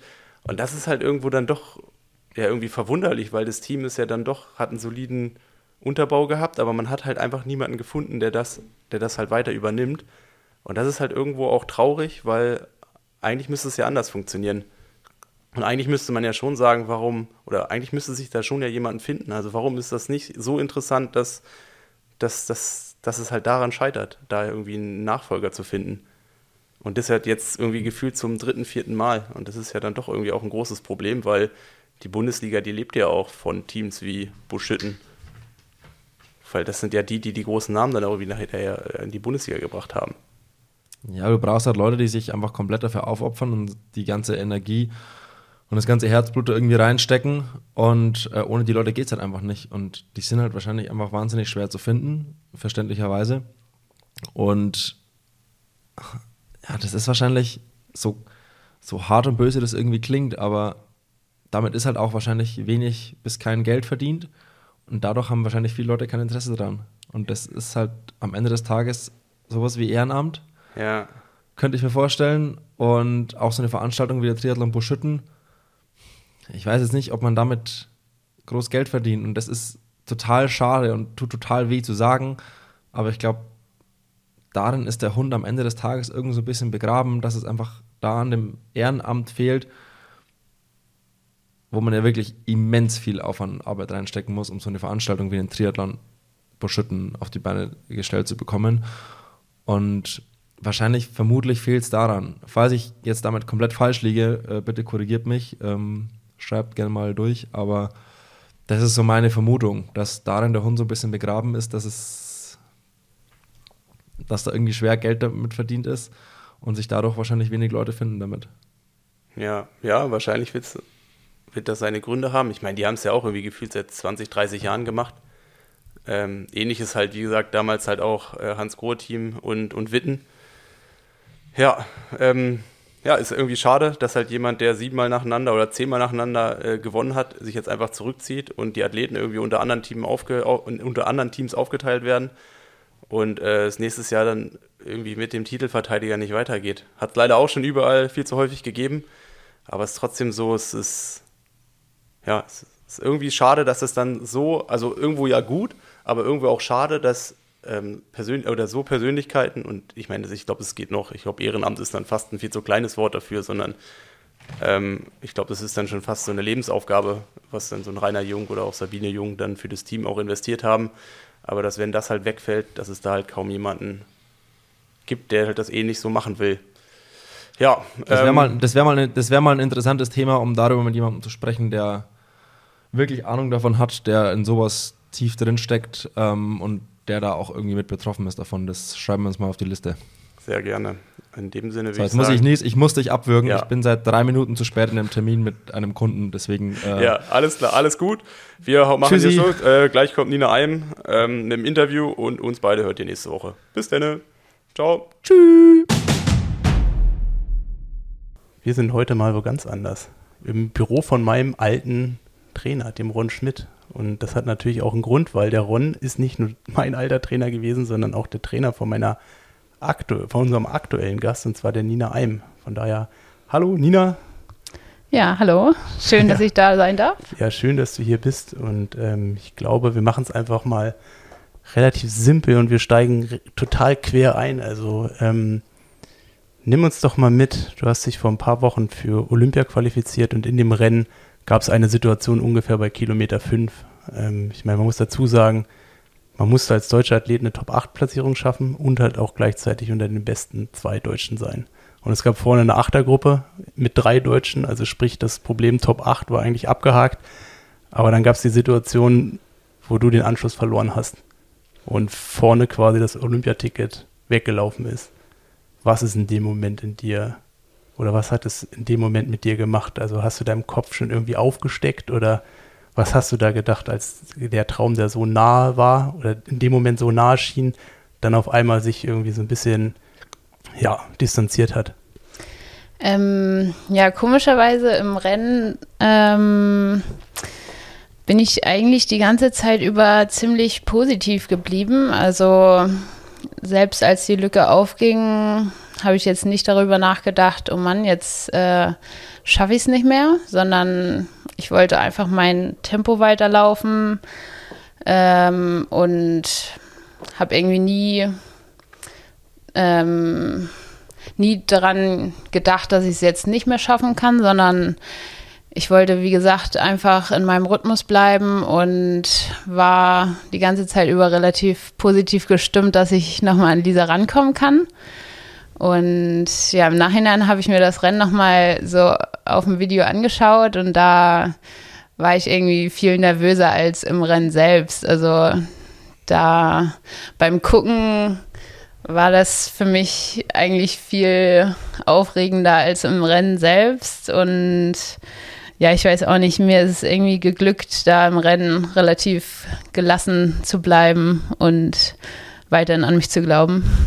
Aber kann man da so das quasi auf das Rennen so projizieren und so das große Ganze aus den Augen verlieren? Also ist es dann möglich, das so runterzubrechen, sich zu sagen, okay, ich meine, jeder Mentaltrainer, der, der erklärt einem das ja auch und der eicht einen da auch so ein bisschen drauf dass man halt sagt, okay, man muss halt wirklich nur jeden Meter, jeden Schritt irgendwie so denken und alles andere, da hat man in dem Moment eh nicht das, also kann man eh nicht handeln, sondern sieht dann halt am Ende, was dabei rauskommt, beziehungsweise, ähm, ja, dem Moment ist es ja nur entscheidend, eigentlich alles zu geben. Aber schafft man das? Also schafft man das dann wirklich? Also ich meine, ich habe mir das Rennen ja auch angeguckt und ähm, ja, also so, man kennt so Situationen als Sportler ja automatisch und in dem Moment ist es halt einfach so, dass es die meisten, die, die, die, die, also die zerbrechen da dran. Also da fällt dann im Kopf ein Hebel um und dann wird es halt noch schlimmer oder dann merkt man halt, okay, dieses Ziel, was ich mir gesteckt habe, das ist dann vielleicht nicht mehr möglich oder scheint nicht mehr möglich. Aber du hast ja genau eigentlich das Richtige in der Situation gemacht und hast ja vielleicht das Ziel erstmal so ausgeblendet, sondern einfach weitergemacht. Und dann hat sich ja, also ich meine, du hast dich ja schlussendlich qualifiziert und es hat ja innerhalb von ein paar Sekunden eigentlich alles in deine Richtung gespielt. Und da hast du den Moment wieder für dich ergriffen und äh, quasi so die Lücke wieder schließen können. Ja. Ähm, ja, ich glaube, das ist schon auch einer meiner Stärken, irgendwie im Wettkampf ähm, positiv zu bleiben, auch wenn irgendwie eine Ausgangslage nicht ganz so optimal ist. Also ich habe ja, oder ich bin ja schon immer nicht die beste Schwimmerin und naja, da gab es auch Wettkämpfe, wo ich mal ganz weit hinten aus dem Wasser kam und dann habe ich mir da aber, glaube ich, schon so ein bisschen angewöhnt, ähm, mit, dem, mit der Einstellung ranzugehen, so erst im Ziel ist vorbei und man kann immer noch viel aufholen. Und ja, ich glaube, das ist schon so einer meiner Stärken, dass ich im Wettkampf jetzt nicht so schnell aufgebe, auch wenn die Situation vielleicht mal nicht ganz so positiv ausschaut. Ja, es ist eigentlich relativ interessant. Meinst du, es gibt Unterschiede zwischen verschiedenen Athletentypen? Also das gerade, und ich meine, das kannst du ja durch alle Distanzen durchweg so sehen, dass diejenigen, die es gewohnt sind, mit dem Rückstand aus dem Wasser zu kommen, dass das dann doch ja auch eher der Athletentyp ist, der der, der kennt die Situation und der beißt sich dann durch Und derjenige, der es gewohnt ist, vorne aus dem Wasser zu kommen, der scheitert da so ein bisschen dran, weil für den, also der wird ja ab da nur noch überholt. Also als, als vermeintlich schlechter mhm. Schwimmer hast ja den Vorteil, du überholst nur. Mhm. Als guter Schwimmer hast du das Problem, überholt zu werden. Ja, stimmt. Also ich weiß nicht, ob man es so verallgemeinern kann, aber ich glaube, in meinem Fall ist es auf jeden Fall so, dass ich ähm, naja, mir schon früh irgendwie angewohnt habe, dass äh, nach dem Schwimmen noch nicht alles verloren ist. Und ja. Ja, es ist auf jeden Fall, ich meine, Triathlon ist ja dann doch an der Linie entschieden, das gilt ja auch für alle Sportarten. Ähm, aber es ist dann auch ein Unterschied in dem Rennen. Ich meine, ich habe es vorhin noch angesprochen, ihr wart drei Deutsche, zwei Plätze und es ging, also es ist gerade in Deutschland bei den Frauen noch viel extremer, die Situation, dass ich weiß gar nicht, es geht ja dann eher darum, erstmal auf eine Startliste zu kommen. Also ja auch Paris. Mhm. Ich glaube, es sind gerade sechs Deutsche in den Top 20 oder knapp in den Top 20. Ja. Es wird sowieso schon eine aussortiert, die eigentlich dahin gehört, weil halt sechs da drin sind, fünf können nur einen Startplatz haben. Und dann wird natürlich nochmal aussortiert in dem Sinne, dass halt fünf die Möglichkeit haben und nur zwei die Situation haben. Und ich meine, bei euch war es halt, ja, seid ihr direkt aufeinander getroffen. Also wie ist da so die Situation? Wie geht man mit sowas um innerhalb von einem Team? Ähm, ja, das ist wirklich gerade ziemlich viel Druck so ähm, bei uns deutschen Frauen. Also auch äh, vor Paris, da waren wir am Trainingslager in Livigno. Alle zusammen? Nee, äh, mit meiner Trainingsgruppe. Und ähm, eben halt durch meine Fußverletzung, die ich vor Paris hatte, musste ich eben halt ein paar Rennen absagen und konnte dadurch keine Punkte machen, wodurch ich dann äh, vor Paris ähm, nur noch sechs beste Deutsche im Ranking war. Und ja, da war ich dann in Livigno mal äh, kurz traurig, weil ich irgendwie befürchtet hatte, dass ich in Pontevedra jetzt gar nicht mehr auf die Liste komme und sozusagen nur noch Paris als Chance habe, mich zu qualifizieren. Und ja, da war ich dann natürlich erstmal ein bisschen traurig, ähm, weil ich mit meiner Fußverletzung eben halt auch nicht viel anderes machen konnte. Also das musste halt erstmal aus, äh, ausheilen und ja, da habe ich eben halt ein paar Punkte verloren und dadurch, dass es bei uns deutschen Frauen jetzt gerade so eng ist, ähm, verliert man da natürlich schnell Plätze. Ja, also zur Einordnung, wenn es um Pontevedra geht, das ist das Rennen, was jetzt am kommenden Wochenende ähm, vonstatten geht. Das ist das Finale von der Weltmeisterschaftsserie ähm, quasi das zweite Quali-Rennen neben Paris. Paris ist das Test-Event für Olympia. Äh, bei beiden Rennen muss man meines Wissens Top 8 machen. Um genau. Sich, also zwei Plätze wurden jetzt in Paris vergeben an die Laura Lindemann und an Nina. Äh, und ein weiterer Platz ist dann quasi in Pontevedra, was jetzt am kommenden Wochenende ausgetragen wird. Ähm, und um halt auf so eine Liste zu kommen, muss man halt ein paar Tage vorher die nötige Weltranglistenposition haben, um dann da auch reinzukommen. Genau. Ja, ähm, aber wie ist es dann doch gekommen, dass Paris, also hattest du schon den Cut, war schon klar, dass du starten kannst und dann ist das Trainingslager also passiert? Also Paris war klar, dass ich da starten kann. Also ja. so eine Startliste geht ja immer 30 Tage vorm Rennen hoch und 30 Tage vor Paris war ich eben halt noch fünftbeste Deutsche im Ranking. Von daher war, also hatten wir auch vorher schon ausgerechnet, da hätte nichts äh, passieren können, dass ich in Paris nicht starten darf. Ähm, ja, und dann haben die anderen Deutschen eben halt ähm, gut gepunktet bei den Rennen in Hamburg und Sunderland und ja, dadurch bin ich halt auf dem sechsten Rang dann wieder abgerutscht. Und durch Paris habe ich dann aber wieder so viele Punkte gesammelt, dass ich dann doch wieder welche überholen konnte und wodurch ich jetzt auch in Pontevedra wieder auf die Startliste gekommen bin. Okay, und das Trainingslager von Paris, das war aber deine Potsdamer Trainingsgruppe. Ähm, ja wo quasi aber auch welche in Paris dann gestartet sind? Ähm, nur ich. Also aus meiner Trainingsgruppe bin nur ich in Paris gestartet. Ach so, also war das dann in, in Trainingslager eher so, dass du dir selber halt den Stress gemacht hast, aber noch gar nicht auf andere projiziert hast, wo es dann doch, ich meine, man fängt ja früher an mit dem Triathlon. Olympia ist halt ein riesengroßer Traum von allen. Und ich meine, es ist halt einfach die Situation, es wird halt aussortiert. Es schaffen halt nicht alle. Aber man muss ja trotzdem zusammen mit so einem Team irgendwie zusammenhalten, um den Kuchen irgendwie zu vergrößern und nicht, ähm, ja, jeder für sich selber. Aber trotz allem ist natürlich immer die Situation, dass man dem anderen was wegnimmt. Und das führt natürlich auch so zu, ja, zu Problemen, die innerhalb von so einem Team einfach ganz normal sind. Also weiß ich nicht, äh, in Paris man dann rauskommt und zwei sind überschwänglich und zwar, oder die anderen drei sind halt enttäuscht. Das ist, glaube ich, einfach eine Situation, die ist halt schon sehr speziell. Ja, das stimmt. Also ja, in Paris, das wollte natürlich jeder schaffen, sich da irgendwie zu qualifizieren. Und da war die Stimmung nach dem Rennen irgendwie schon so ein bisschen gedrückt, sag ich mal. Ja, und ich glaube, man selber probiert dann ja auch automatisch sich so zurückzunehmen, ne? Also es ja, ist dann man freut sich natürlich nicht so überschwänglich, wenn jetzt die anderen dabei sind. Also ja, aber hilft dir alles nichts. Ja. Muss ja, ja, ich meine, klar, man lernt es ja irgendwie auch mit, mit Niederschlagen, mit, mit, mit, mit, Niederlagen umzugehen und irgendwie, klar, man wächst ja auch daraus, aber ich glaube, in so einem Moment ist es halt einfach brutal. Mhm. Ähm, aber du hast ja nochmal einen anderen Punkt eigentlich angesprochen und das ist so, gerade wenn man deine letzten Jahre auch so betrachtet, ähm, ich meine, du wurdest ja immer wieder zurückgeworfen durch Verletzungen. Also ich, ich glaube, du bist mir zum ersten Mal richtig aufgefallen in München. Mhm. Äh, letztes Jahr bei den European Championship.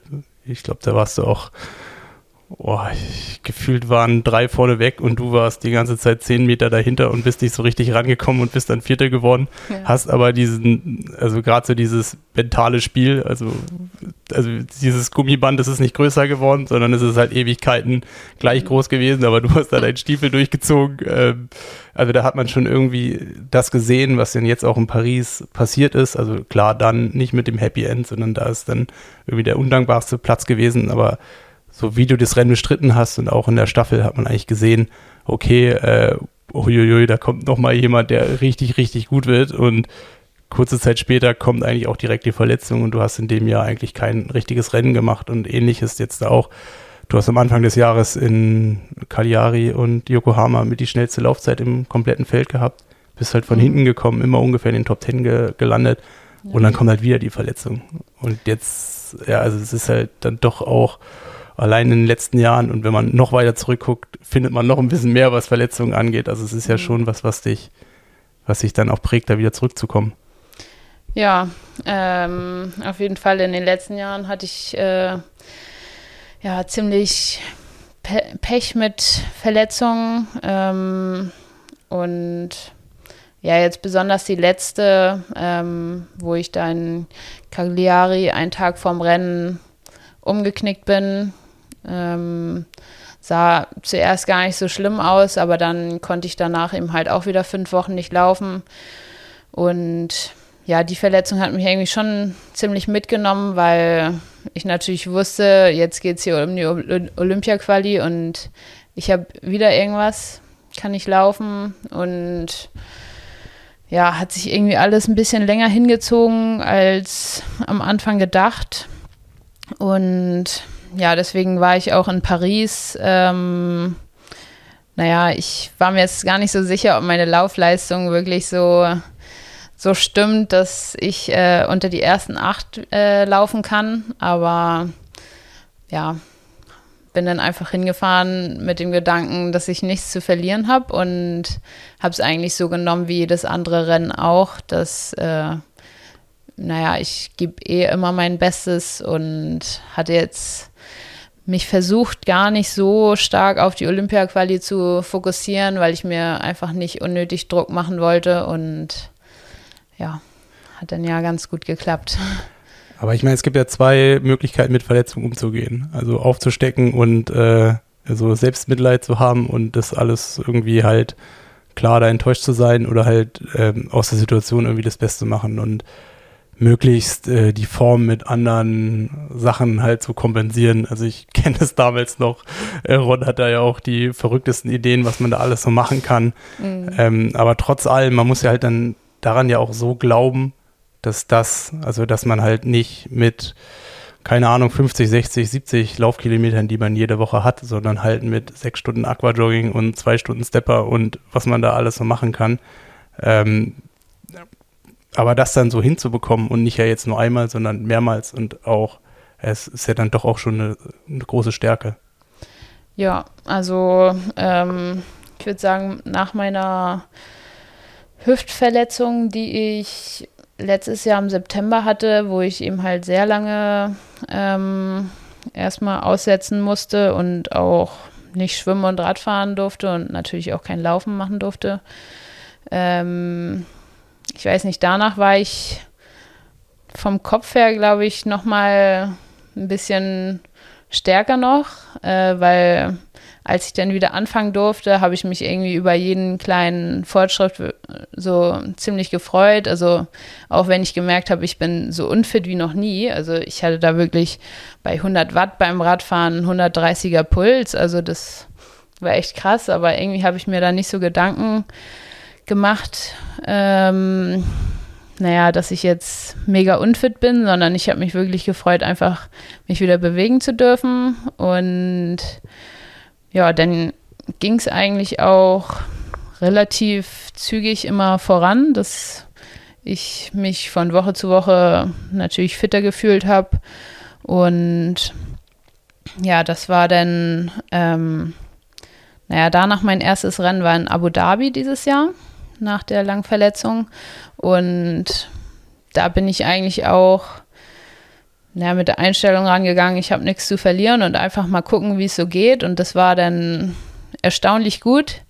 Da wurde ich dann siebte und naja, da habe ich dann gemerkt, ich brauche gar nicht so viele Laufkilometer, dass es irgendwie im Laufen klappt. Und naja, daran habe ich jetzt auch bei meiner Fußverletzung irgendwie geglaubt, dass ich auch mit, ich sag mal, jetzt laufe ich so 30 bis 35 Kilometer die Woche und ja, dass ich eben halt nur mit dem, mit der kleinen Menge an Kilometern trotzdem mich im Laufen irgendwie verbessern kann, wenn ich zusätzlich noch Crosser und Aquajoggen und all sowas mache.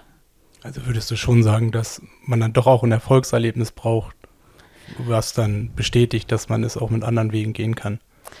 Ja, auf jeden Fall. Also jetzt das Rennen in Abu Dhabi hat mir auf jeden Fall ähm, nach der langen Verletzung ziemlich Mut gemacht, dass ich irgendwie, ja, dass das was gebracht hat, auch nur wenn ich Aquajoggen oder Crosser mache. Also, dass ich da jetzt nicht wirklich schlechter gelaufen bin, im, äh, ja, nicht wirklich schlechter im Laufen geworden bin, sondern mich eher sogar verbessert habe.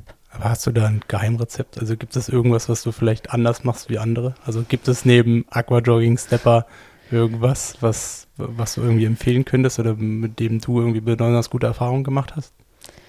Ähm, also interessiert mich selber auch. also Geheimrezept würde ich jetzt nicht sagen. Ich würde aber sagen, auch die Einheiten naja, Aquajong mag ich überhaupt nicht gerne. komisch, ähm, komisch.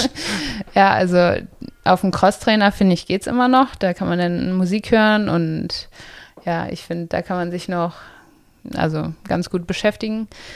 Ähm, aber ich glaube auch, die Einheiten, auf die ich jetzt keine Lust habe, versuche ich trotzdem irgendwie so effektiv wie möglich zu gestalten. Also ich kann mich auch auf dem Crosser ziemlich anstrengen und meine Intervalle machen ähm, wo vielleicht andere gar nicht in die Pulsbereiche kommen. Ja, von daher würde ich sagen, dass das alternative Training mir auf jeden Fall zumindest viel bringt. Ja, ich wollte eigentlich so ein bisschen darauf hinaus. Ich, ich kenne das halt auch aus meiner Potsdamer Zeit mit Ron, ähm, mhm. dass er irgendwie jedes Jahr mit irgendwas um die Ecke gekommen ist, was ich auch danach nie wieder irgendwie erleben durfte. Also beispielsweise haben wir mal mit den Wasserballern irgendwie trainiert, um den Nahkampf zu testen. Oder wir sind halt ähm, bei den Ruderern am Stützpunkt, äh, haben wir so mittrainiert, haben natürlich Sachen gemacht, die kein Ruderer machen würde, aber ähm, insgesamt haben wir da halt, äh, ja, gerade so am Anfang, wo es noch nicht ganz so spezifisch ist, Sachen trainiert, die dann weniger mit Triathlon zu tun hatten, sondern eher mit so einer allgemeinen ähm, Ausdauerfähigkeit zu trainieren ähm, zu mhm. tun hatten. Oder ich weiß gar nicht, dann hatten wir Athletikzirkel mit Gewichthebern und weiß ich was alles. Also es waren schon so, dass Ronda immer in alle Richtungen guckt. Und ähm, von daher hätte ich jetzt eigentlich gedacht, okay, jetzt er hat hier auch irgendwie so ein Ellipsgerät dir rausgeholt, mit dem man dann auch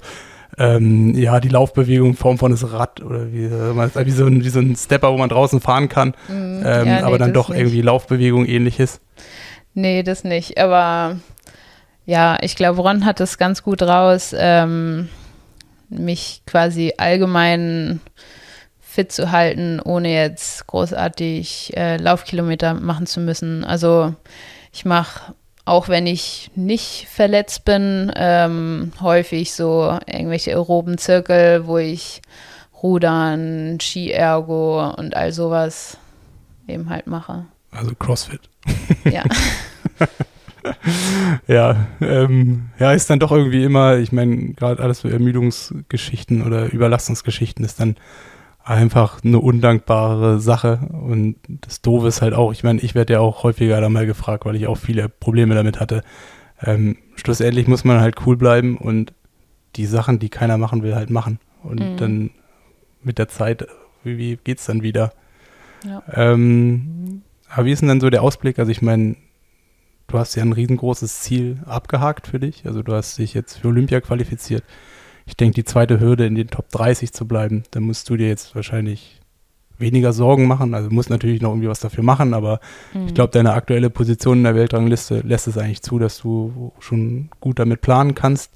Ähm, und ich meine, es ist ja dann doch so, dass sich jetzt ab dem Zeitpunkt, wo man sich qualifiziert hat, dann so die Spreu von Weizen trennt. Also ich meine, Olympia ist ja eigentlich das Rennen wie kein anderes, was dafür zählt. So dieses Dabeisein ist alles. Mhm. Ähm, aber der Unterschied zwischen Dabeisein und alles und halt das möglichst Optimum halt rauszuholen, ist halt ein riesengroßer Unterschied. Ähm, du hast jetzt ein Dreivierteljahr oder fast ein Jahr Zeit, dich darauf vorzubereiten. Ähm, gehst es jetzt wirklich da in die Richtung an, dass du sagst, okay, mein Traum ist dabei zu sein? Oder sagst du halt, äh, das reicht mir noch nicht? Also ich habe jetzt erste, den ersten Schritt halt erfolgreich getan, aber ähm, natürlich soll noch ein zweiter Schritt kommen. Und ich meine, ich glaube, von der Herangehensweise auch mental ist es ein riesengroßer Unterschied. Und ich meine, wenn ich mir das irgendwie vorstellen könnte, so ich würde halt alles dafür tun, dabei zu sein. Aber mhm. es hat in meiner Karriere auch lange gebraucht, bis ich so den Schritt gegangen bin, zu sehen, okay, dieses Dabeisein ist schön, aber so mehr zu bekommen ist noch was anderes, aber die Herangehensweise ist eine komplett andere. Ja, also ich habe natürlich ähm, auch große Ambitionen, sag ich mal. Ich will jetzt nicht nur dabei sein, aber ich setze mir jetzt auch keine feste Platzierung, die ich unbedingt erreichen möchte oder so. Ähm, ich will natürlich bis dahin so gut trainieren, wie es geht und dann gebe ich da mein Bestes und dann mal gucken, zu welcher Platzierung es im Einzelrennen reicht. Aber ich denke, besonders bei der Staffel haben wir schon auch Chance ähm, auf eine Medaille. Ja, und die Staffel wird aber anhand von dem, wie man, letztes Mal war die Staffel nach dem Einzelrennen. Ja. Also wird die Staffel anhand von den Einzelresultaten vergeben? Das wurde jetzt noch gar nicht so fest äh, gesagt, glaube ich, aber ich gehe mal davon aus, ja. Ja, also würdest du schon auch einen Fokus darauf legen? Ähm, naja, was heißt Fokus? Also ich muss ja erstmal im Einzelrennen gut performen, ähm, um dann bei der Staffel dabei sein zu können. Also ja, okay. wir werden ja mit großer Wahrscheinlichkeit drei Frauen am Start haben und naja, eine darf nicht starten in der Staffel. Von daher ist natürlich äh, schon ein großes Ziel, dann auch in der Staffel zu starten. Ja, du hast natürlich auch die Krux, wenn man sie eigentlich aufs, wenn man eigentlich mit der Staffel eine Medaille gewinnen will, aber über das Einzelrennen, also nehmen wir mal an, dass die Plätze über das Einzelrennen vergeben werden, weil man ja. trainiert ja das eine ist ja, weiß ich, eine Stunde 45, mhm. das andere Tendenz 20 Minuten, mhm. ist ja dann doch auch ein unterschiedliches Format. Und ja. gerade, obwohl die Frauen sind gerade als zweites immer dran. Ähm, ja, genau, die Männer starten. Ja. Genau, also man, das wird alle vier Jahre mal gewechselt. Wer startet, wer ins Ziel kommt, ist immer dann jetzt Mann, Frau, Mann, Frau. Also sprich, die Frau entscheidet es am Ende. Also es kommt auf die, es kommt auf die Frauen an, wer die Medaille gewinnt. genau. Ja. Nee, ähm, krass, also bin ich auf jeden Fall gespannt, was da jetzt so, ähm, so, so abgeht. Also, aber ich glaube, ist es für dich jetzt entscheidend, dass man sich oder dass du dir irgendwie so auch in der Vorbereitung so äh, wie so Meilensteine setzt, dass du sagst, okay, mein Ziel ist es jetzt bis August im Schwimmen irgendwie 20 Sekunden schneller zu werden oder am Rad die Schwelle so und so viel verschieben oder die Möglichkeit haben, im Laufen auf das und das zu kommen? Oder ist es dann doch eher, dass du da komplex siehst und das einfach so alles auf dich zukommen lässt ähm, und du gar nicht so extrem, extreme Ziele so hast? Also ich meine, es ist auf den, gerade bei allen Distanzen, wo es Windschattenfahren gibt, total schwierig, weil es ist ja dann viel taktischer. Also alles, was Langdistanz angeht, ist dann doch auch eher ähm, ja, man kann viel besser planen, was Pacing und alles angeht. Und da ist es natürlich auch einfacher, erstmal sich auf die Fakten zu konzentrieren. Aber ich meine, in so einem dynamischen Rennen mit Windschatten fahren ist das natürlich, ja, kann ein Ziel sein, muss aber nicht. Von daher die Frage, ist es dann so, dass du dich irgendwo konkret verbessern willst oder ist es dann doch eher, dass, äh, dass du über die Rennen dann wachsen willst? Ähm, also natürlich will ich äh, mich am besten noch im Schwimmen weiter verbessern, um weiter vorne aus dem Wasser zu kommen. Aber kann man das an irgendwas festlegen, dass man sagt, okay, keine Ahnung, ich, ich könnte da, ich könnte jetzt nur schätzen, mhm. was du ungefähr kannst. Also dass man sagt, weiß ich, so, man, du willst von 1930 auf 19 Minuten so runter im Schwimmen. Also, äh, also diese 30 mhm. Sekunden Spanne, dass man sich so verbessern will. Oder man muss das und das erreichen, um zur Weltspitze oder zur ersten Gruppe zu gehören. Kann man da pauschal was sagen? Mm, nee, ich glaube, so pauschal wüsste ich jetzt nicht. Äh, ich bin auch eher so ein Typ, der sich nicht so mit Zeiten und Wattwerten und all sowas beschäftigen möchte. Also ich habe eigentlich mit Ron ähm, schon jetzt seit einer längeren Zeit vereinbart, dass ich keine festen Vorgaben auch bei. Du hast, du hast, aber du hast ein Wattmessgerät am Fahrrad. Ich habe ein Wattmessgerät, ja. Okay. Aber ich möchte eigentlich gar keine festen Vorgaben bekommen, sondern wir machen das jetzt alles nur über Belastungsempfinden. Und ich schaue natürlich auch mal aufs Wattmessgerät drauf, damit ich einigermaßen gleichmäßig fahre. Und ich kann natürlich auch selber ganz gut einschätzen, was ich äh, bei irgendwelchen Intervallen für Wattzahlen ungefähr fahren kann.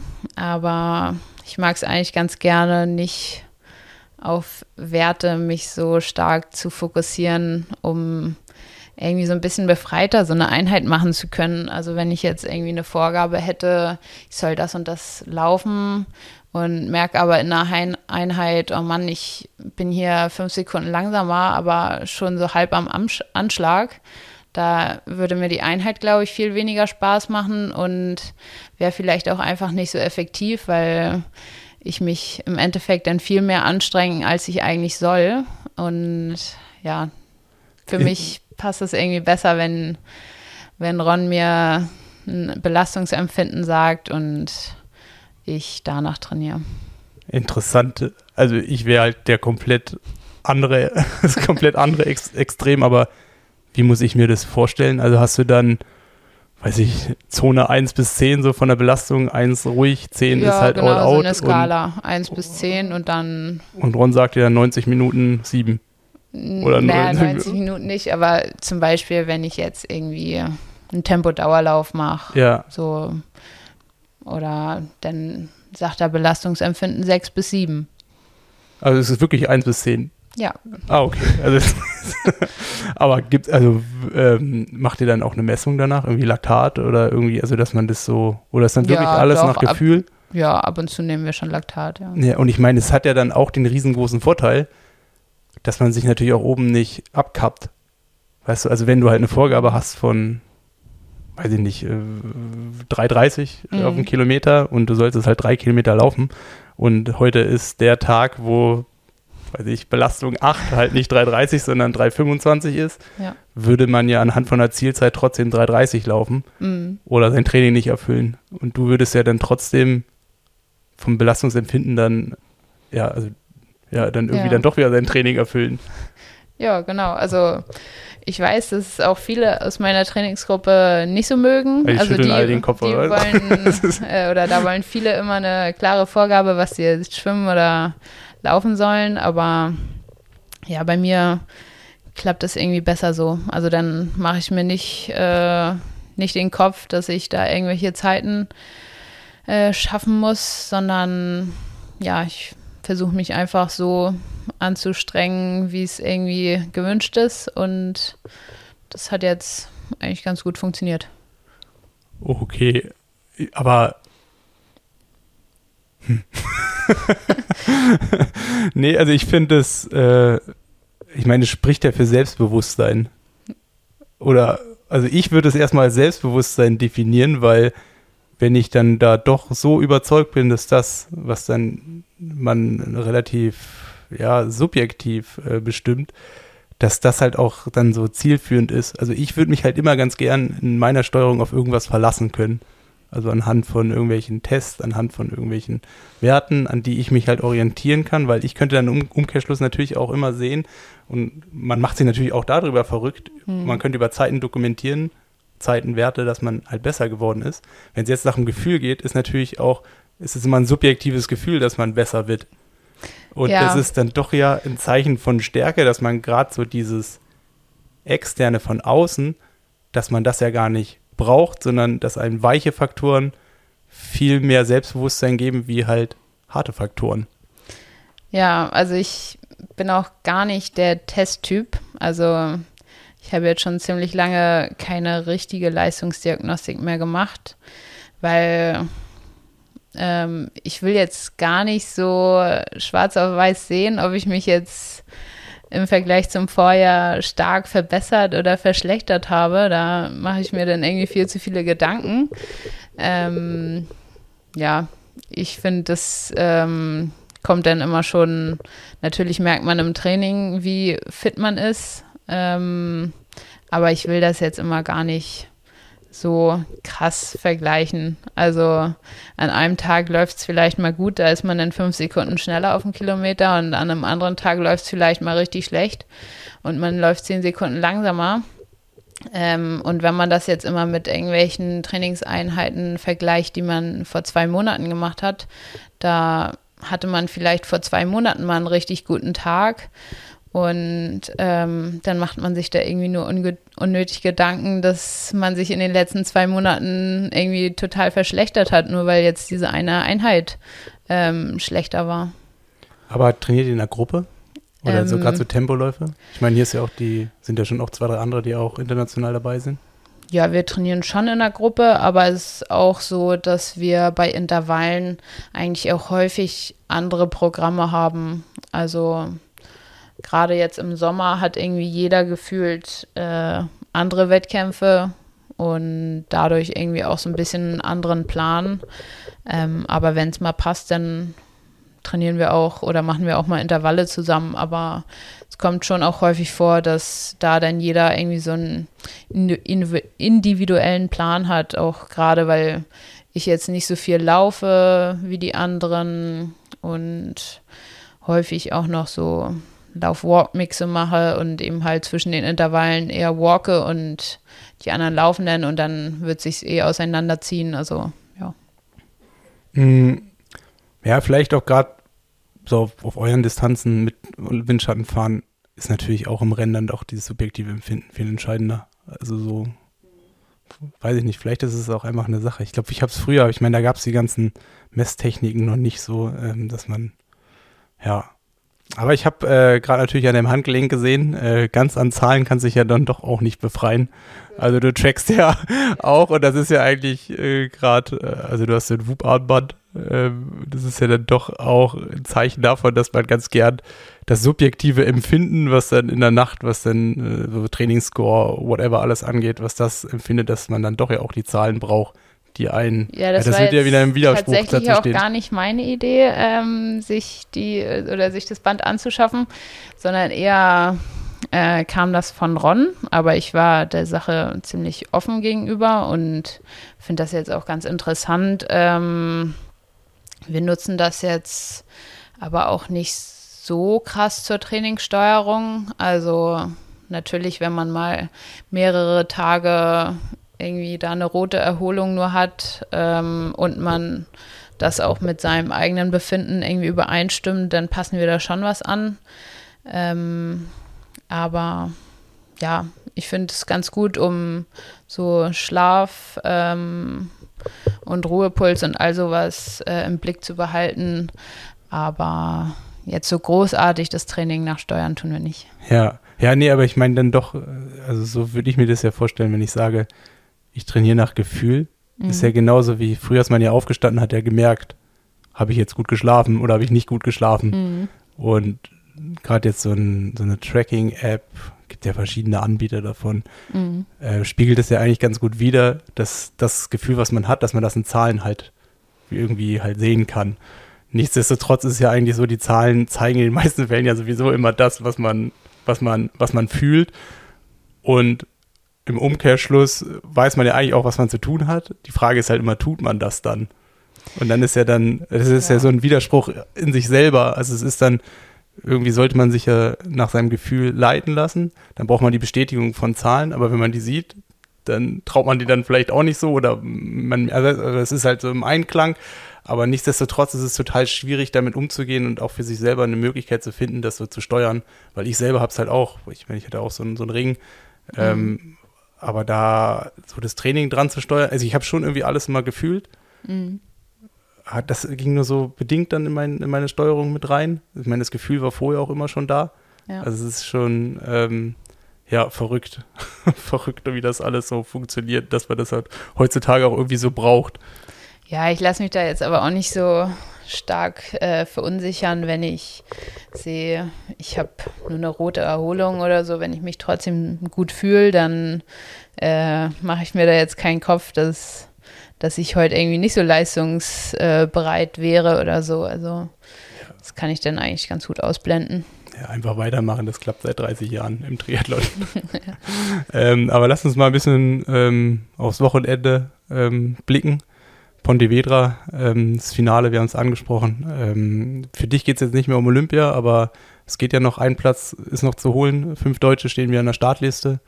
Ähm, was nimmst du dir persönlich selber vor? Also was ist für dich jetzt ein guter Abschluss oder was ist dein Ziel für das Rennen? Willst du in der Rangliste nochmal weiter nach vorne kommen? Ist die Gesamtserie vielleicht noch eine, eine, eine Möglichkeit, wo du auch ähm, dich verbessern kannst? Oder ist es jetzt einfach so eine Zugabe, wo du hingehen kannst, sagen kannst, okay, hier, ihr anderen, ihr müsst euch jetzt um das eine Ticket äh, prügeln. Ich gucke mir das ganz gerne an und ich bin, ja, ich will einfach das Maximale rausholen. Eigentlich ist es mir auch egal, wie das Rennen ausgeht.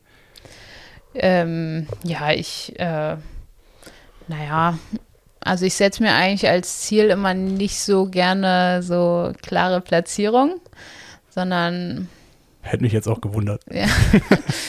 naja, ich, ich will natürlich mein Bestes geben und ähm, ich bin jetzt gerade ja auch im WTCS-Ranking ganz gut platziert und mich würde natürlich freuen, wenn ich da in den Top Ten ähm, auch bleiben kann ähm, nach dem Rennen.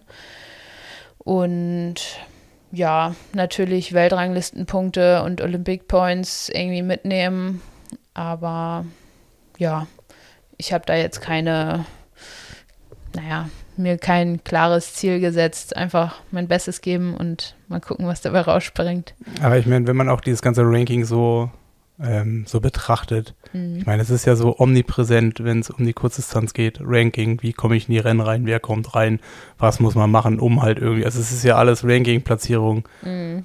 whatever. Aber was, ich meine, du bist jetzt in der guten Situation, dass das Ranking vielleicht äh, wichtig ist, aber es, es geht ja jetzt dann auch darum, ich meine, das macht ja auch schon einen riesen Unterschied, auch jetzt preisgeldmäßig, wenn du jetzt am Ende des Jahres Achte bist und nicht mehr Zehnte. Ähm, das ist ja dann doch auch ein ganz guter Urlaub, den man davon zusätzlich verdient, äh, den man dann auch bezahlen kann. Also es ist ja dann doch auch andere Anreize. Das ist dann ja jetzt auch die schöne Situation. Ähm, ich meine, du hast die Grundvoraussetzungen abgehakt mhm. und jetzt geht es halt wirklich dann nur darum, besser zu sein wie andere, um halt das halt auch auskosten zu können oder überhaupt jetzt in der Position zu sein, dass man halt auch sagen kann, okay, ich will vielleicht mal auf dem Podest von so einem Rennen stehen, ich will vielleicht mal in die Serie, dass es halt wirklich in Richtung Podest, Top 5, whatever halt auch geht. Ist das jetzt schon so drin? Also so, dass du wirklich sagst, okay, jetzt bist du bereit, den nächsten Schritt dann auch zu gehen? Also irgendwann ist das natürlich schon mein Ziel, mal aufs Podest zu kommen in einem WTCS-Rennen. Ähm, aber wie schon gesagt, ich setze mir eigentlich immer nicht so gerne so klare Platzierungen. Ähm, aber ja, irgendwann ähm, will ich da auf jeden Fall mal draufstehen, ja. Ja. Hm, also was machen wir jetzt mit Pontevedra? so. Also erstmal kurzfristig. Ähm, also du siehst erstmal zu, dass du schnell schwimmst. Ja. Äh, dann bist du halt dabei, so wie in Paris. Mhm. Starten ähnlich viele wie in Paris? Ähm, ich glaube ja. Also 60 Leute knapp? Ja. Und dann, wenn es um die Laufentscheidung geht, möglichst weit nach vorne kommen. Und dann genau. kannst du es schaffen, in der Gesamtserie auch in die Top Ten zu kommen. Genau, ich glaube, zurzeit bin ich sogar Neunte. Also bist, du, bist du schon in den Top Ten? also ja, wenn ich ein gutes Rennen mache, dann sollte ich in den Top 10 bleiben, ja. Ja, aber ich meine, es ist ja dann auch wieder ein interessantes Thema. Ich meine, äh, die meisten von unseren Zuhörern sind dann doch auch Langdistanz-Triathleten. Ähm, da ist ja relativ klar, wie man davon auch leben kann, wie man mit Sponsoren, allen drum und dran. Ähm, auf der Kurzdistanz sieht es ein bisschen anders aus. Ähm, nimm uns doch mal mit, wie kann sich jemand auf der Kurzdistanz, also ich weiß gar nicht, bist du in der Bundeswehr oder ähnliches? Ja, genau, ich bin in der Bundeswehr, in der Sportfördergruppe und ja, da muss ich sagen, ist die Förderung wirklich sehr gut. Also da kann ich mich voll auf den Sport fokussieren und bekomme mein monatliches Gehalt. Und auch hier vom Stützpunkt ähm, bekommen wir eigentlich ziemlich viel Unterstützung, was jetzt Trainingslager angeht.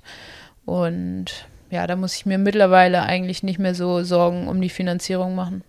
Oh, okay. Und Bundesliga startest du ja auch für Potsdam in der ersten ja. Bundesliga? Okay, aber so drumherum ähm, ist dann auch schwierig, was zu machen. Also gerade jetzt so externe Sponsoren. Ich meine, das ist jetzt alles, ja, mit Ausnahme von dem Bundesliga-Team ja dann doch äh, staatliche Förderung. Ähm, aber hast du drumherum, also machst du da so ein bisschen was? Mm, also ich habe einen Fahrradsponsor, Rose. Ja. Ähm, und dann habe ich noch eine Versicherung, die Itzehoer Versicherung, die mich aus der Heimat noch sponsert. Also ich komme ja aus Itzehoe und die ist da ansässig. Oh, okay. Ja.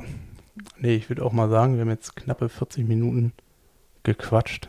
Ich weiß nicht, wenn du nicht noch irgendwas loswerden willst, würde ich jetzt sagen, dass wir es dann hierbei auch belassen. Ähm, ich mhm. und auch in Simons Namen drückt dir natürlich alle Daumen, dass es am Wochenende gut funktioniert, dass das Rennen ähm, deine Erwartungen erfüllt. Und ich meine, noch gespannter schauen wir dann auf Olympia im nächsten Jahr und wünschen dir hierfür schon alles Gute für die Vorbereitung und dann auch für das Rennen, ähm, für das Rennen selbst.